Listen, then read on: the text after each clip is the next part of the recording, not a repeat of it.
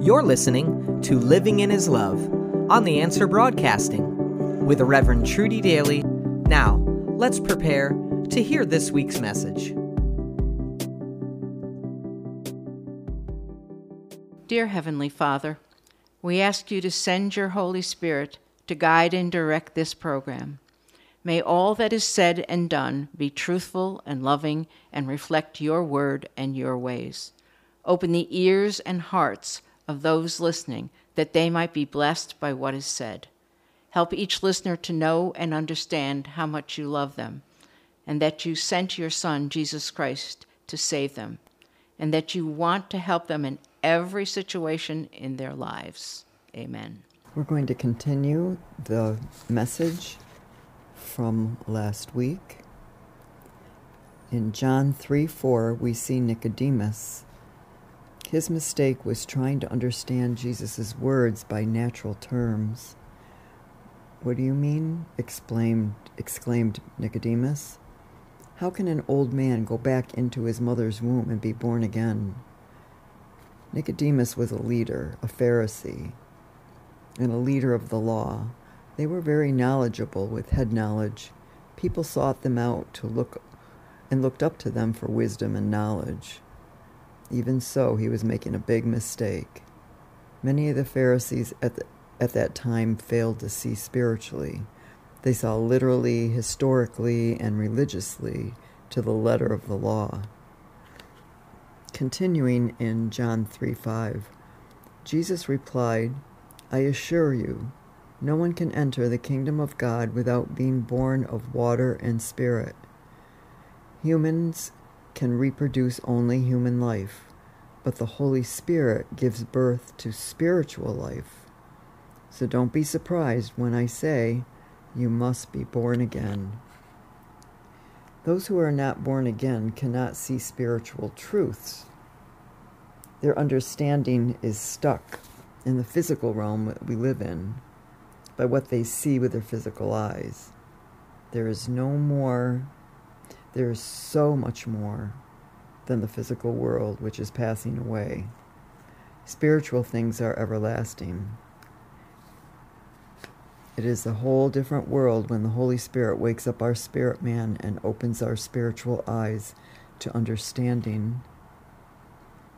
Now, instead of being led by our soul, which is our mind, will, and emotions, we are now led by our spirit man, when we're born again. Our spirit man f- follows Holy Spirit, or it should be. Uh, sometimes, you know, if we're feeding our soul more than our spirit by partaking of more worldly things and not feeding our spirit by prayer, worship, um, reading the Word, receiving communion. Our spirit man kind of takes a back seat to the our um, soul and our mind, will, and emotions. We are led by them, and that's uh, really the area that the enemy will attack. So we don't want to be led by that and we don't want our spirit man, we want to keep that spirit man strong. And we don't want it taking a back seat to our soul. So if we're feeding our soul more than our spirit, it kind of falls asleep. Let's take a quick prayer right now and pray for our spirit. Let's pray right now. Lord, we speak to our spirit man to wake up Wake up in Jesus' name. Lord, we speak to our soul to step back right now and allow our spirit man to lead us in Jesus' name. We command our spirit man to step forward and to lead us by the Holy Spirit from this day forward to the end of our days. We say, Wake up, wake up in Jesus' name. Amen. Thank you, Jesus. Thank you, Jesus. I used to have healing rooms, And people would come in and they would say they didn't even know if they were born again anymore because they were so dry and empty. Being led by our soul will cause us to be dry and our spirit to be weak. So we would just fan the flame and pray for them. And they would come back to life and thrive in the, in the Lord. So, back to this group of people that Jesus was dealing with. They were making the same mistake that Nicodemus was making by taking Jesus' words to be physical and natural, which would mean cannibalism. And in the physical sense, it does mean cannibal, cannibalism, but it is not natural, but it's spiritual and supernatural. We cannot see spiritually or the kingdom of God without being born again and filled with the Holy Spirit. We cannot have eternal life within us if we do not eat the flesh and drink his blood. I'm not saying this. Jesus said this. It's part of the new covenant. He is saying that it has properties of life, eternal life, spiritual life, spiritual light. Our blood has life properties too.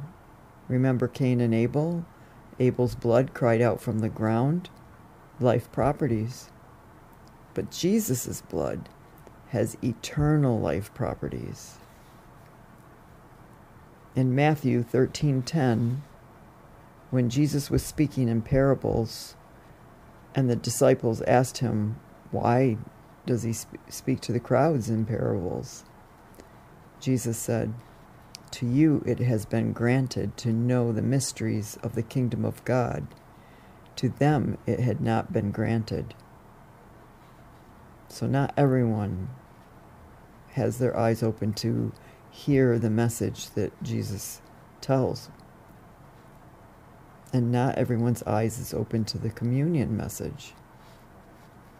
Mark 4 1 in the Amplified Bible says, while being able to see, they do not see. While hearing, they do not hear. Nor do they understand and grasp spiritual things. This is exactly what I'm saying. Many today are not grasping this truth because it's spiritual, not physical. The spiritual attributes are much more than the mere physical bread and juice or wine. The other problem they had with Jesus' teaching is the fact that they had been taught from the law in Leviticus 17:10 and 11 that they were forbidden to drink blood because of the physical life properties in the blood. Life is in the blood. Many think communion is unimportant, merely symbolic, not realizing spiritual is every bit as real and even more real than the physical. This is one of the reasons they fail to understand Jesus' Jesus's meaning. Some say the bread and wine only symbolizes or only represents Jesus' flesh and blood. It represents something real. It actually points to what is in the spiritual realm. It points to the Last Supper. It points to the Passover. It points to when we drink of the cup with Jesus in heaven at our marriage celebration. It points to healing. It points to salvation. It takes faith to believe Jesus. He did not use those words to confuse anyone. He wanted everyone to know the seriousness of what he was saying and wanted them to understand the significance of the elements. In the Old Testament, Exodus 16 speaks of manna. Jesus said he was the manna. We did not know that till he told us. In Exodus 24 8 and 9, there was a bread of presence, Some versions call it show bread or shoe bread. This bread of presence is in Leviticus 24 8 and 9. The bread of presence was set before the lamp, the menorah in the holy place. The bread of presence in Hebrew is called lechem panim, which literally translates, it means bread of faces. The face of God is revealed in the bread. The Jews call it the bread of presence. The eating of the bread of, pre- of presence was by the priests, and they were partaking of the very presence of God. We receive communion as the priest partook of the bread of presence. May we see the face of God. The bread of presence was foretelling of Jesus's of Jesus and the presence in communion. So listen to this.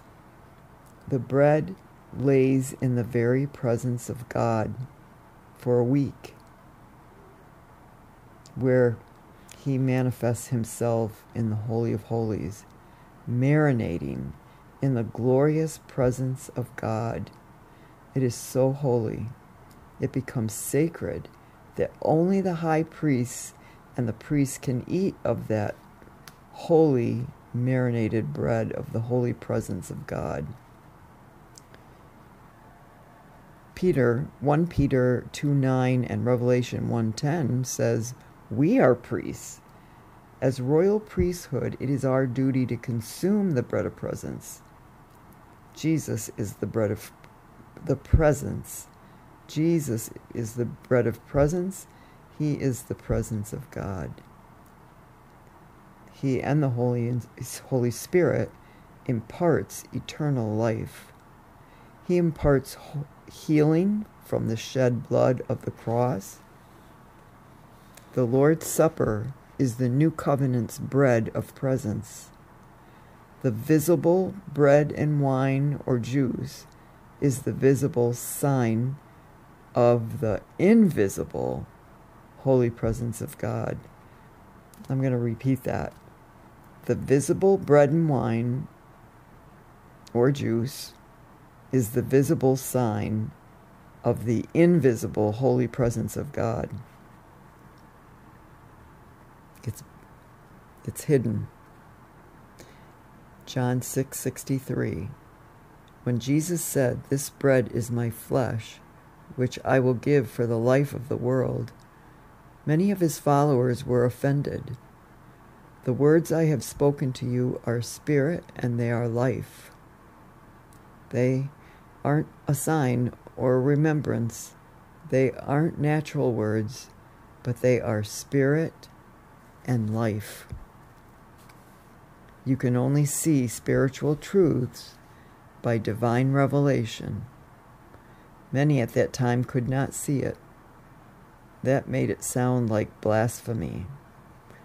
Many of us today cannot see the fullness of the truth either, and we shudder at the thought. Let's look at John 6 60. Many of his disciples said, This is very hard to understand.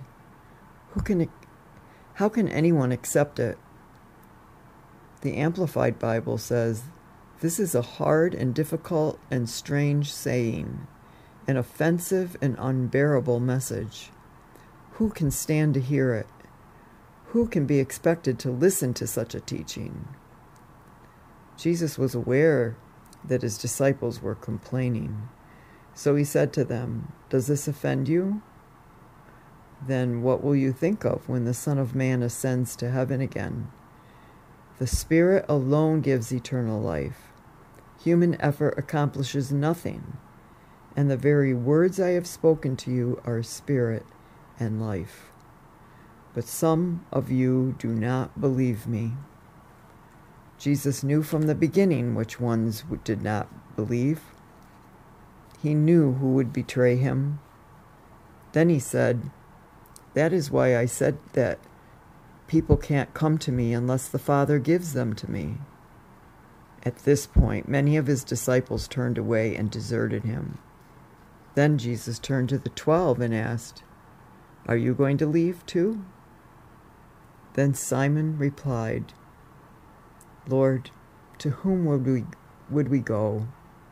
You have the words that give eternal life. We believe and we know you are the Holy One of God.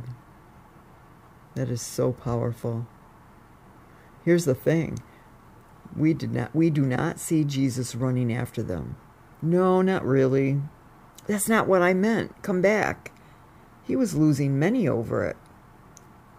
He said to his disciples, who were practically the only ones left, maybe they were the only ones left. Does this offend you? Are you going to leave too? He meant what he said. It was a spiritual truth that could not be rationalized or ex- explained away. This is what blows me away that he allowed everyone to leave, and he allowed his close 12 to leave too. Had they chosen that, if they could not handle this one thing. That is how important this teaching was. There might only be one chapter in the scriptures on this subject, um, there's it would be a little bit more. We'll go into that later. But it's a powerful teaching. If there's one thing I've learned, it's that we are not to limit God by our own understandings and mindsets. Don't draw the line. Don't put up walls if you don't understand something. His ways are much higher than our ways. Isaiah 55, 8 and 9 says, My thoughts are nothing like your thoughts, says the Lord, and my ways are far beyond anything you can imagine. For just as the heavens are higher than the earth, so my ways are higher than your ways, and my thoughts higher than your thoughts.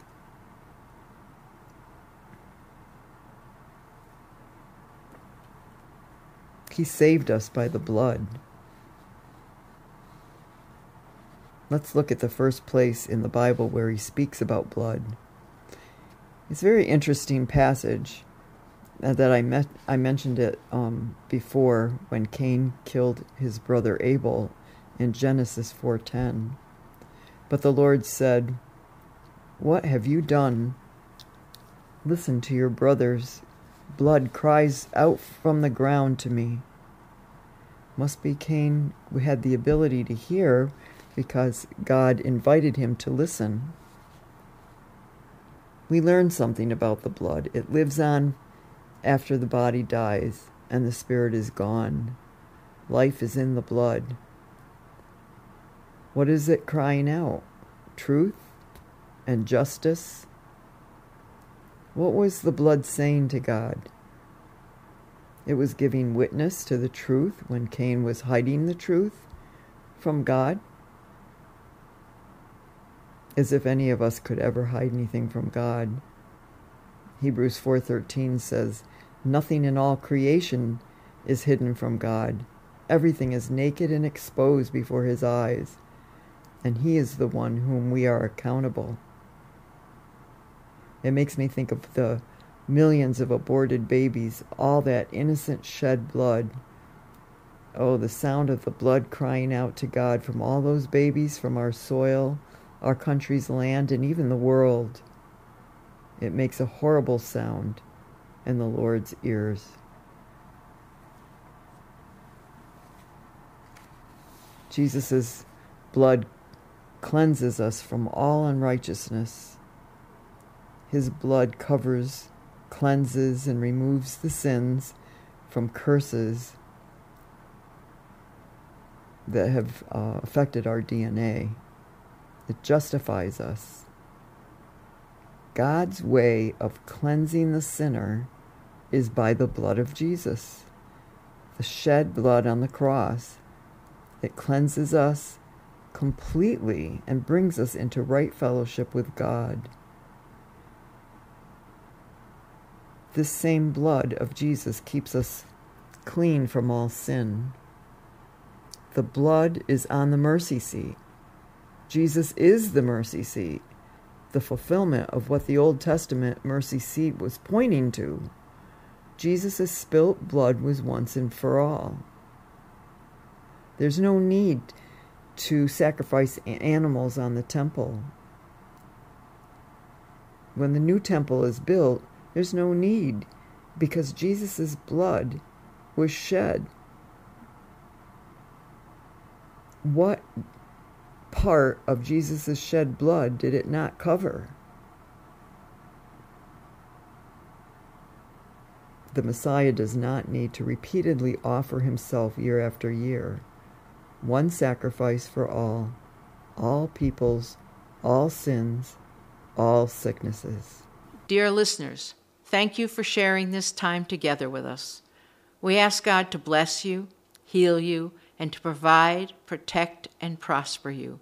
May God allow you to experience more and more of His love for you. We pray that this week's message has touched you in a powerful way. To connect with us online, visit us at theanswerbroadcasting.com.